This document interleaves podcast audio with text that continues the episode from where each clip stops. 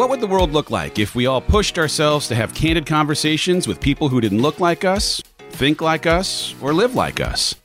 I'm Dave Hollis, and I'm on a mission to learn more about this world by meeting more of the people who live here.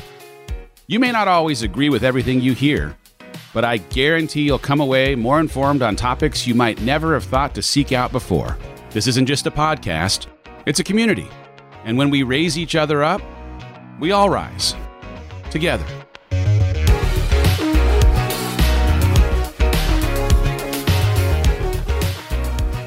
Kayla, first of all, thank you so much for being here and agreeing to share your story with our listeners today. I would love for you to share your story in your own words for anyone who may not be familiar with the place that you have come from. Sure, yeah. So in 2018, my husband Andrew, who was the lead pastor of our church at the time, was diagnosed with depression.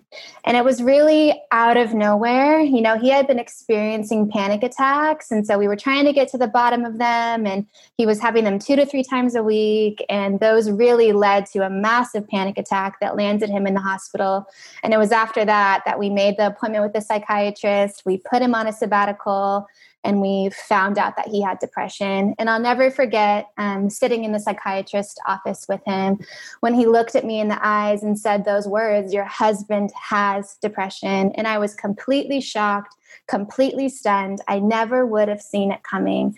Andrew was um, driven for excellence. He was an excellent communicator. He led our church through four very difficult years when his dad was sick with leukemia. So he's a type A kind of perfectionist. Um, driven like business guy. Like you know he didn't want anything to get in the way of him pursuing his calling. And so for me you know i thought he was this invincible guy that could do anything he set his mind to. And so to hear this diagnosis come in i was completely shocked.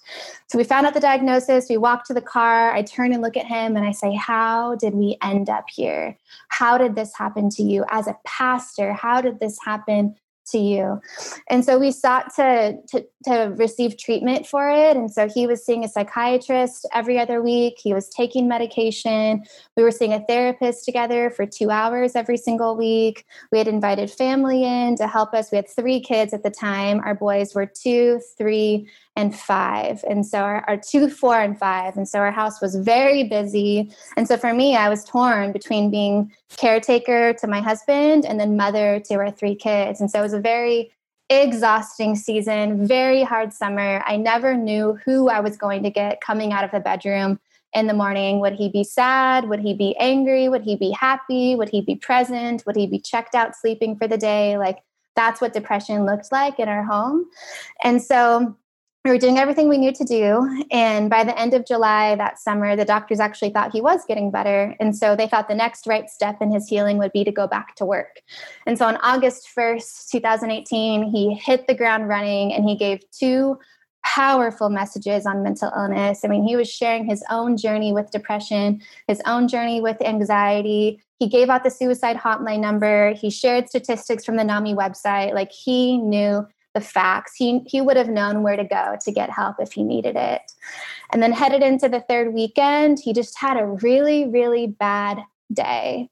And the following morning, while we were away, you know, we knew that he wasn't well. His bad day was a big, big wake up call for us that maybe he's not ready to go back to work. You know, maybe he's not as healed as the doctors and our family thought he was. Maybe he still needs to take a step back and, and get some more healing. And so while we were away, making phone calls, scheduling a guest speaker for Sunday, finding like an inpatient center for him while we were away for a little tiny bit of time, he attempted suicide.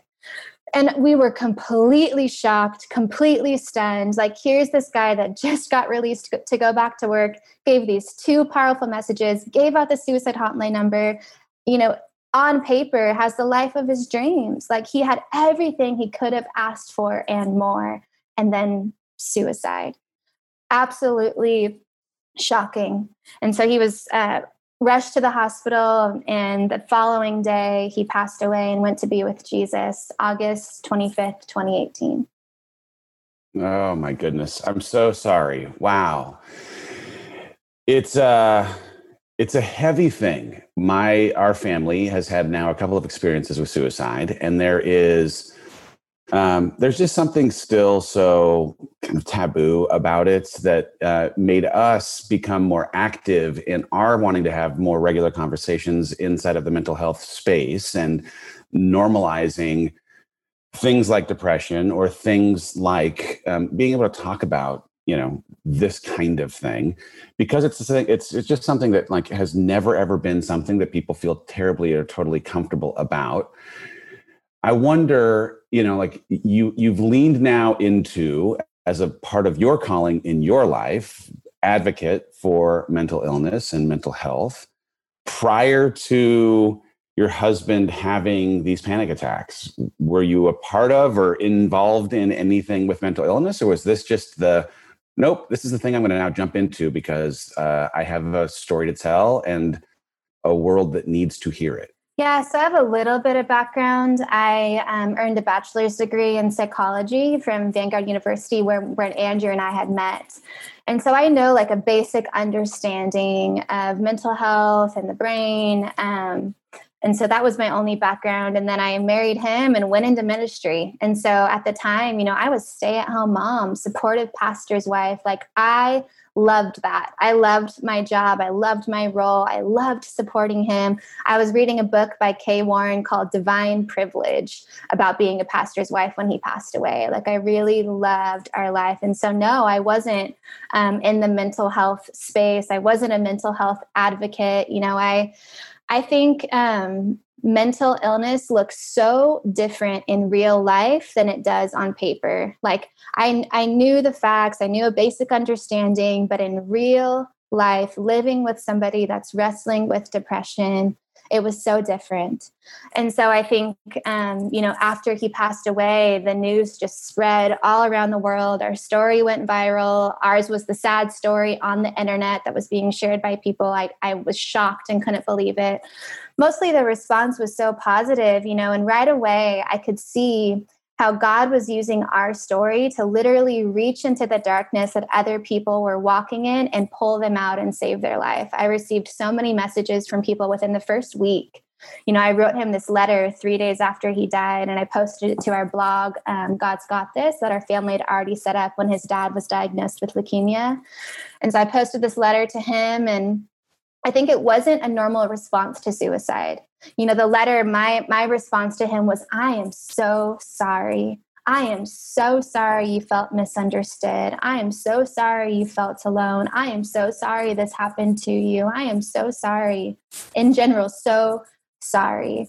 And I think empathy and compassion isn't always our first response to suicide. And so I think that that um, really stuck with people. And I think, you know, through my grieving out loud and me processing my pain out loud through blogs and through social media, that God was able to um, help other people resonate with that pain. And so I was kind of handed the microphone in a way after he died. And I became this mental health advocate that I never asked to become and that I would have never signed up for. Like, who raises their hand to sign up to write a book about suicide and mental illness and death and grief? Like, I am, especially for your first book, like, no one's going to sign up to write that book. Like, I don't want that story. I don't want that life.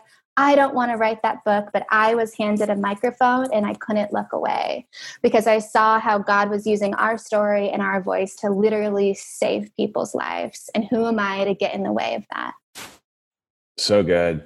It's it's not uh, that there is a small audience either. By the way, because I was looking before we were having this conversation. One in five adults, almost 48 million people, will experience mental illness in a given year. So, a lot of people many of whom may be, in fact, listening to this podcast, will at some point during this year experience some kind of mental illness.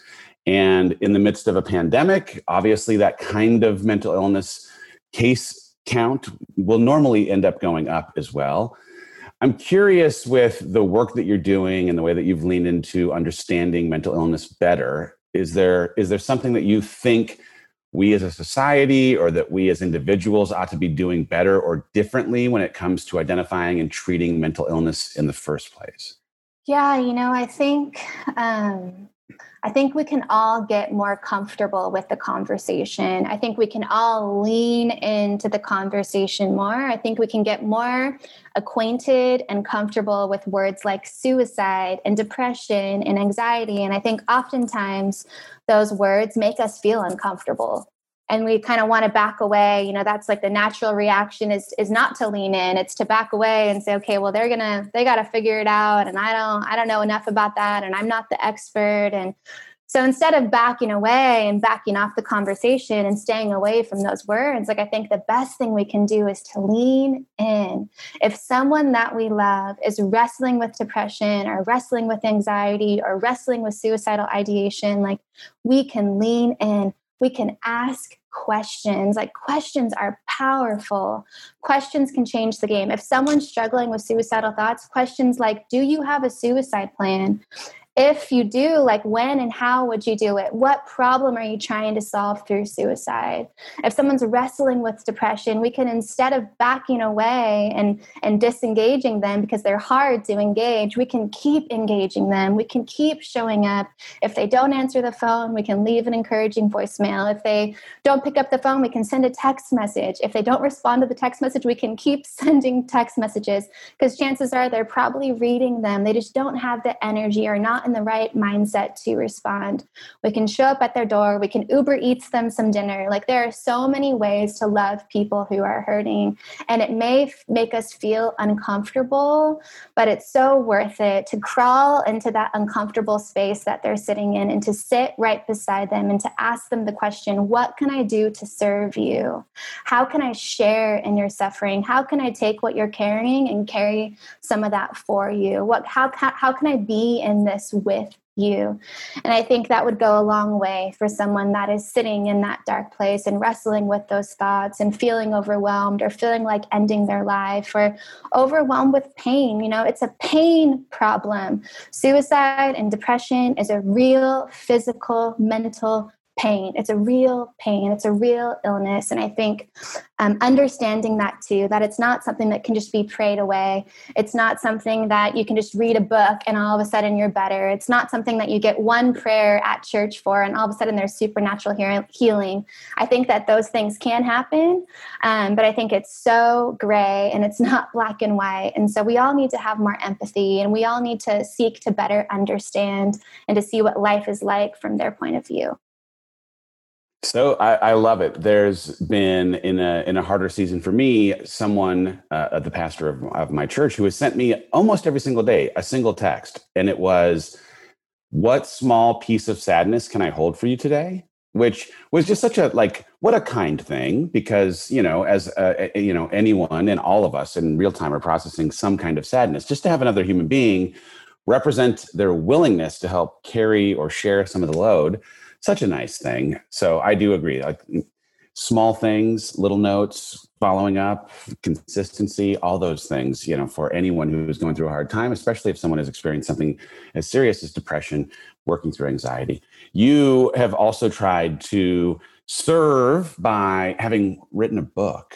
So your first book, is it your it's first my first book? It is your first book. So it's called Fear Gone Wild, a story of mental illness, suicide, and hope through loss as you said, a heavy topic to try and tackle in your first book, but it came obviously out of the most tragic and challenging season of your life uh, as you you know are processing losing your husband i'm curious how as a person who's had to try and write a book before you found the words to put on these pages in the midst of such pain mm-hmm.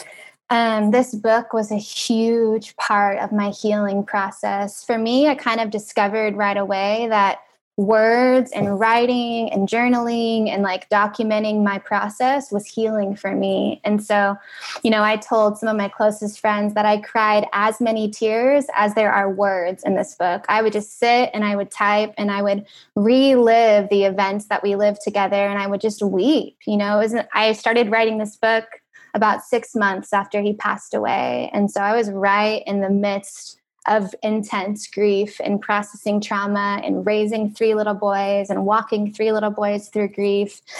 Um, but I really felt like if I wrote it from the messy middle place of my experience, that the message would be so raw and so real and so vulnerable and it would be so fresh for me that my hope would be that it would reach into other people's lives who are sitting in the present pain and that it would feel like they're sitting with a friend when they open up this book that really truly understands you know? So i mean this book is for anybody. If you're walking alongside somebody who is wrestling with mental illness then this book is for you. If you're facing a mental health diagnosis you never saw coming this book is for you. If you're wrestling with suicidal thoughts, this book is for you. If you know nothing about mental health in general and want to learn more, like this book is for you too. It's super practical. I didn't want to just share our sad story, I also wanted it to be practical. And so in it, I talk about what to do. Um, if you're wrestling with depression, what to do if you're wrestling with isolation, what to do if someone tells you they're wrestling with suicidal thoughts, like how to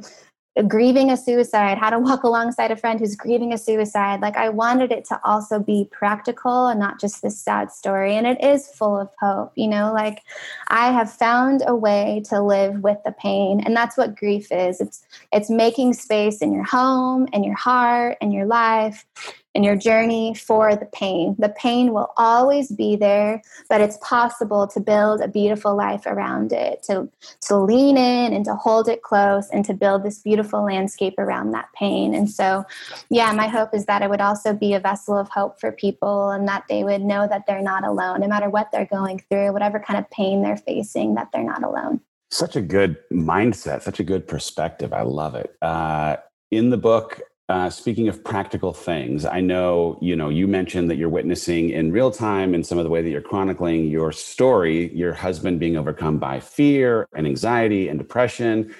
You do get into the detail of him taking his own life, uh, but before he did, in terms of practical stuff, eh, you know, if there's someone who's listening right now and they find themselves in a relationship with someone who is inside of darkness, is just like really struggling in the grips of depression can you talk a little bit about any of the work that you did in partnership with mm-hmm. him to try and battle the illness, eh, you know, as as he was diagnosed and was trying to work through it? Yeah, I think the best thing that anybody can do if they're walking alongside somebody who is wrestling with mental illness is to treat it as a team. It has to be team, and part of that team um, are professionals, our therapists and doctors. Andrew was seeing therapist every week, the psychiatrist every other week, and then a homeopathic natural doctor as well, like monthly.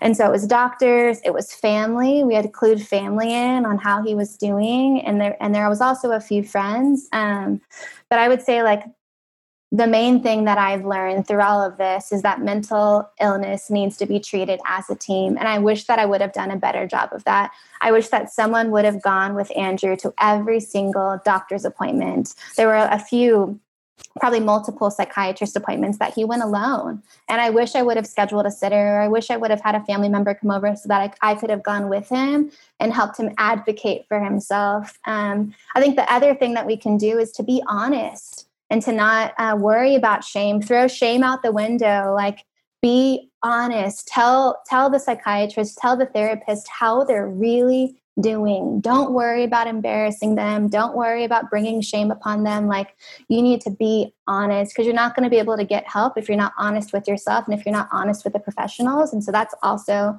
a regret that i have. Um, andrew shared that he was wrestling with suicidal thoughts one time and I'll never forget sitting at the kitchen counter with him, and we were kind of having an argument about something. I was feeling exhausted. You know, here I am, like caretaker mom. I have these three kids. I feel like a single mom. I'm doing a lot of it on my own, and I'm just exhausted. And so I was explaining to him how I felt, and he his response to me was that he was up in the middle of the night all night, and he was feeling overwhelmed with what he had going on, and the, and the job that he was called to do that he was going to go back to soon, and he had his papers strewn about the kitchen counter, and he thought about killing himself. And my reaction, instead of response, my reaction to him was that's the most selfish thing you could ever do. You could never do that to me and the boys. Like, you would never do that. I just took his one admission and I just threw it out the window and I took it off the table and I thought that that would never happen. And so my other, uh, you know, just word of advice would be if someone shares their deepest, darkest thoughts with you, if someone says they're thinking about taking their own life or they're contemplating suicide, like you have to lean in. You have to get comfortable with that word suicide. I wish I would have asked him every single day after that conversation Are you wrestling with suicidal thoughts today? How is that going? You know, what can I do for you? Have you told the doctor? I wish I would have sat in the doctor's office with him and told the doctor. We didn't even tell the doctor. I didn't tell anybody. I just put it off the table and thought that will never happen. He's overreacting. He's, you know, in emotion. We're having this like altercation like that he's just saying that that will never happen and so taking um, taking those conversations seriously i wish that i would have taken it seriously treat it as a tame, take it seriously. And I also wish that I would have read more books about it. I wish I would have sought to understand. You know, I was so overwhelmed with everything else that I just didn't have space. When my kids finally went to bed at night, I would just sit on the couch and numb out. I didn't want to read a book about mental health. I didn't want to read a book about depression. I didn't want to try to engage that more because I was already so run down and exhausted. But I wish I would have. I wish I would have tried to better understand what he was experiencing.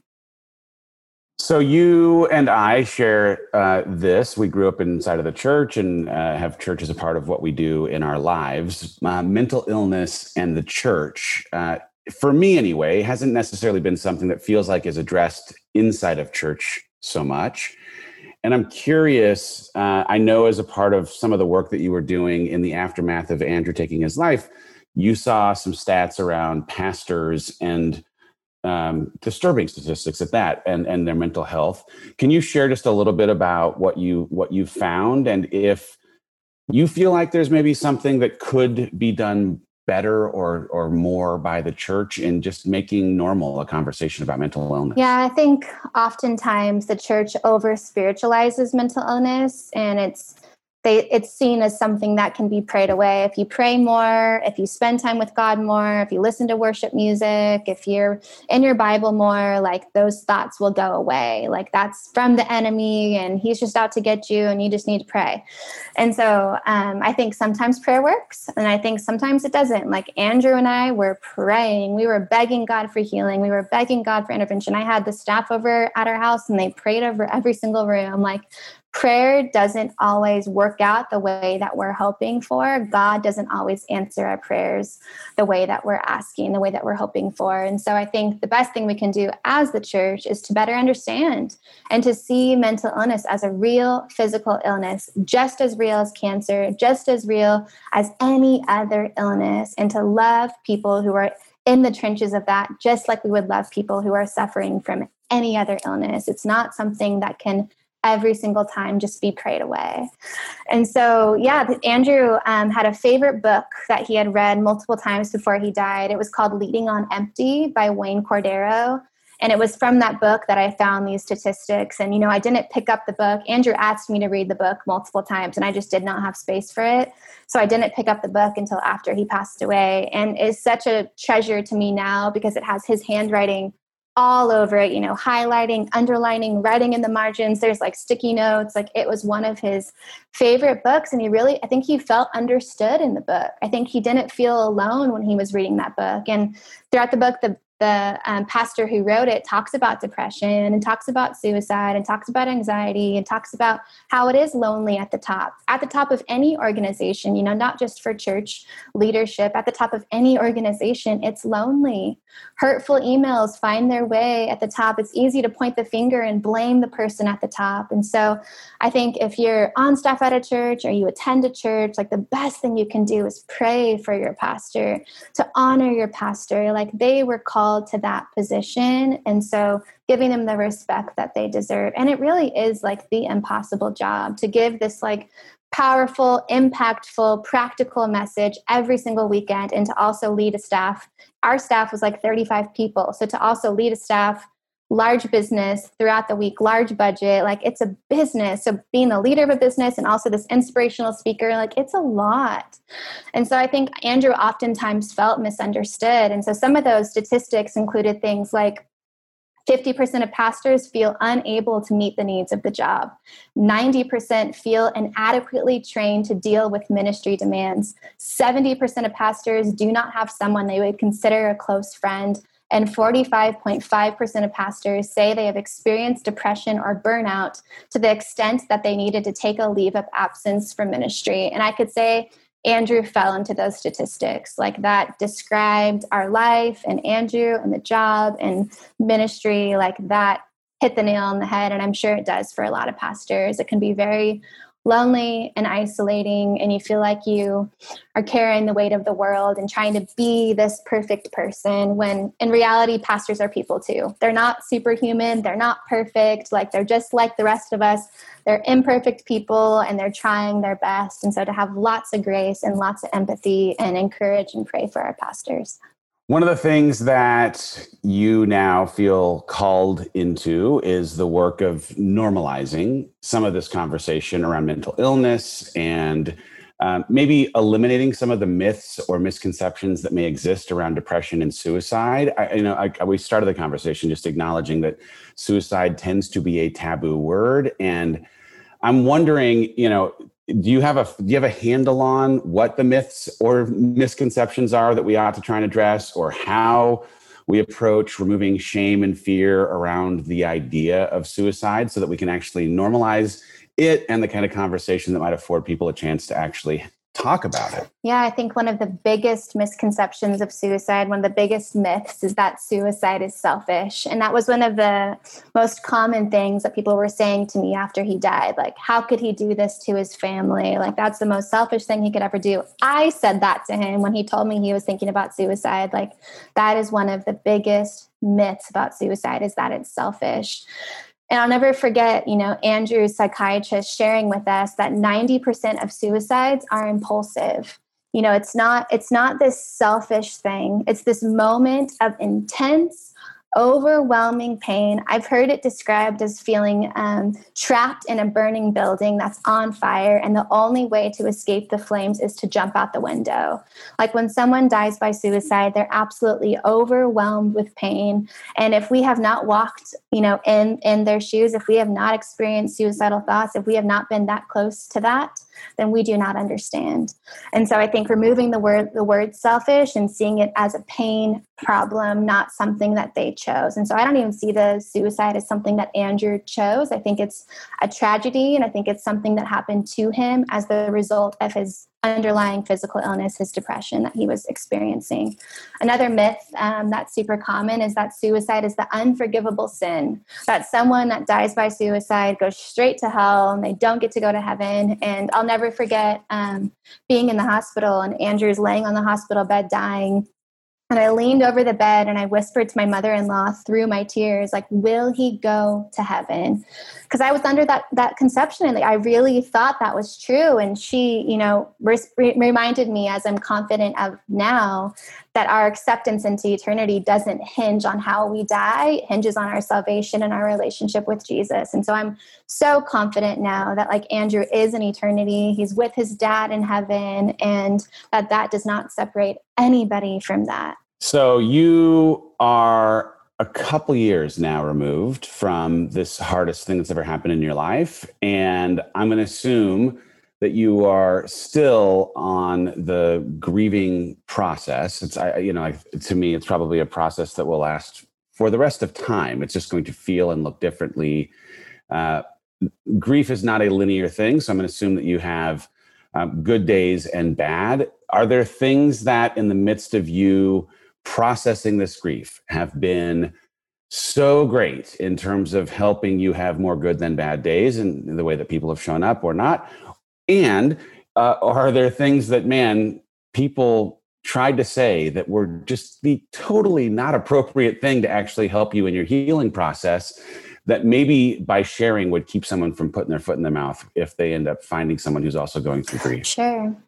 You know, I think the best thing that I've done since the very beginning of this grief journey is that I've stepped towards the pain. I haven't tried to run away from it. I haven't tried to push it aside. I haven't tried to ignore it. Like I have stepped toward the pain. I have gone to the cemetery and sat on his plot and made myself present to that moment. I have sat and looked at and scrolled at pictures and videos on my phone often. Um, Andrew is some, someone that we talk about every single day in our home. I have pictures of him up around the house. Um, it's not something that I've tried to ignore, it's something that I've invited in. I've invited this pain in. I've um, stepped toward it and I, I want to I want to heal. And so I've been going to therapy. That's been super helpful for me. A big part of my journey was actually going and sitting with a therapist every single week for an hour.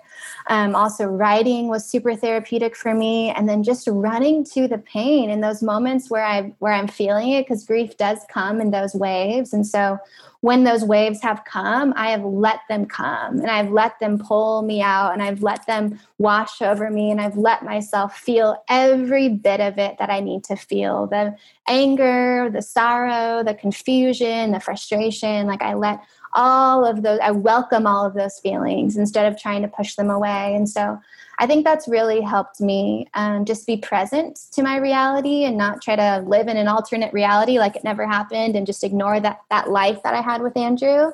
You know, that life that I had with him is such a gift. And I'm so grateful for the 10 years that I had with him. And he's been one of my greatest teachers. Like, I learned so much just by being his wife and doing life with him for 10 years. And so, honoring his life and talking about him and not shying away from that has been very very healing for me. I think sometimes, you know, even for me, before he passed away there's misconceptions about grief like grief is something that you just get over. Like oh she should she shouldn't be so sad. Like it's been 2 years. She needs to move on. She needs to get remarried. She needs to be doing better. Like she should be doing better by now. Why is she still so sad? And i think um, one of the things that's helped me so much with that there's this illustration i include it in the book and it's a box with a ball and a button. The box is our life the ball is the grief and the button is the pain. And so when someone passes away, that ball of grief is massive. And so it's constantly bumping the pain button. And as we as the years go by and as we move forward with our life, that ball of grief gets smaller and smaller and smaller. But the pain button, that same confusing pain, that um, pit in your stomach, overwhelming pain, will always be there and the ball of grief will always be there too. So the ball is bound to hit the button. Even though it's big and it's growing smaller, it's still going to hit that button and every time it hits the button, it's still just as confusing, just overwhel- just as overwhelming and just as painful as the first time that it was pressed. And so I think understanding like you said that grief isn't linear everyone's grief journey is different. And so, not comparing my grief journey to my kids' grief journey or to my friend's grief journey or to my family member's grief journey, like we're all on our own unique healing grief journey. And that pain and that grief all looks different for each of us. There's no way, you know, that anyone would wish anything like this to happen in their life. And yet, experiencing hard things and going through hard seasons also can produce some good amidst the bad. I'm curious if you have reached this place of acknowledging or seeing that, man, of course, I wouldn't have wanted this. I didn't vote for it. I didn't even necessarily feel like I'd be, ever be pulled into doing work like this. But having gone through this hard season, it's changed me, or, you know, I'm, I'm speaking as much about myself in real time for having gone through something unbelievably different on a completely different scale I'll tell you what, the last few months, I have, in processing a hard thing, seen growth and uh, proximity to God and discipline around my health that um, was a byproduct in some ways of the experience of a hard season. Have you have you been able to see the, the the silver lining or the good that comes out of having to experience impossible hard season? Yeah, you know, grief grief has changed the way that I see everything. When Andrew passed away, I was handed this brand new life and I was handed a brand new set of eyes. Like everything that I see in my life, I see differently. I see my children differently. I see the future differently. I see the present differently. I see God differently. Like everything has changed and so i'm i am so grateful for the perspective that grief and death and pain has given me like all it takes is me going and sitting at the cemetery you know with my husband there all it takes is me sitting there for an hour to get the perspective I need to go back home and do the work that I feel like God has called me to do. Like it's given me this perspective that life is so short. Like I cannot believe that my husband passed away at 30 years old. it's Like we are not promised tomorrow. Tomorrow is not guaranteed.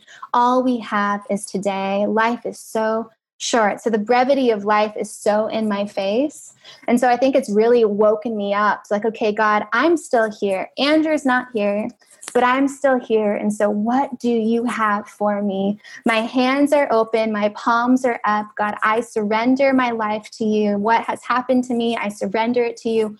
What do you have for me? what are you going to put in my hands like what what gifts are you going to give me through grief and you know god has been so kind to us. God has taken care of us. And i've seen his kindness and his generosity in the way that he takes care of widows like so clearly in my grief journey. And there have been so many little tiny miracles and big giant miracles that God has done for our family. So it definitely has changed the way that I see God and expanded my view of God and spirituality and how I function now with this other half of me in heaven. Like, you know, when Andrew and I were married, we were one. And so he passed away, and now half of me is in heaven.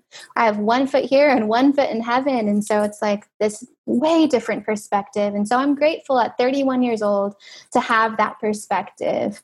And I think that it will change the way that I live the rest of my life, and it's and it's lit a fire in me um, to continue the good work that God started after Andrew passed away. So you have three boys. I know in the book that you share several stories about how amazing a father Andrew was and how much he loved them. What do you hope that they know about their dad? That he fought really hard to stay. You know, I hope that one day when they're able to read this book or we're able to read the book together or they're able to listen to me read it to them through the audiobook, like I wrote this book for them. Suicide is so confusing and processing a parent's death by suicide like i know that's a lifelong journey for them and and it's going to be confusing for them and it's going to be hard for them and and thankfully right now they're little so it's not it's not a hard conversation you know it's more matter of fact right now. So it's going to be this ongoing conversation as they grow up. But my hope is that they read this and they see how hard their dad fought to stay. He really did fight to stay. I mean we were really doing everything we knew to do to get him better and he was trying really hard. And that this shouldn't have happened but it did. And even though it did like we kept going and, and God took care of us. And so, you know, I hope that um, this book helps them process suicide, that it gives them the tools that they need to see suicide from a different lens and not see, see suicide as something that's selfish or something that their dad chose, that they're able to grow empathy and compassion in their heart for their dad. So I wrote this book first and foremost for them, and I um, will be so honored to sit down with them one day and read it with them. Uh, it'll be it'll be amazing and part of their healing journey as much as anyone else's. There's something so beautiful about your willingness to share the intimate details of your journey in the hopes that other people might see themselves in your story to create some connection empathy wise or make it maybe a little more normal that they the reader whoever they may be are not alone in experiencing the thing that they are going through so good work i'm I, am i am grateful for your willingness to follow the call and um, and and do the work of of putting hard words on pages, but important words at that. I'm curious. Uh, hope uh, is a thing that I've been having many a conversation about inside of uh, hard seasons. Uh, we have uh, said this before inside of our business that uh, you have to create plans that hope in and of itself isn't a strategy. But I've found in the midst of this processing of grief that hope for me has definitely been a strategy because of needing to, against the backdrop of being handed a blank piece of paper that I am now trying to create the future version of my life against, uh, if I can have some hope in the penning of that, you know, now not blank piece of paper, uh, I can create a, a greater story. And obviously, you were also handed this blank piece of paper and had to yourself figure out what ends up being next. What's the rest of your life going to look like? Talk to me a little bit about hope and how hope in the midst of grief uh, is a thing that you have to still find a way to stay connected to to survive Yeah, there's a little um, mantra that I have for myself and my life in this season, and it's rebuilding beautiful.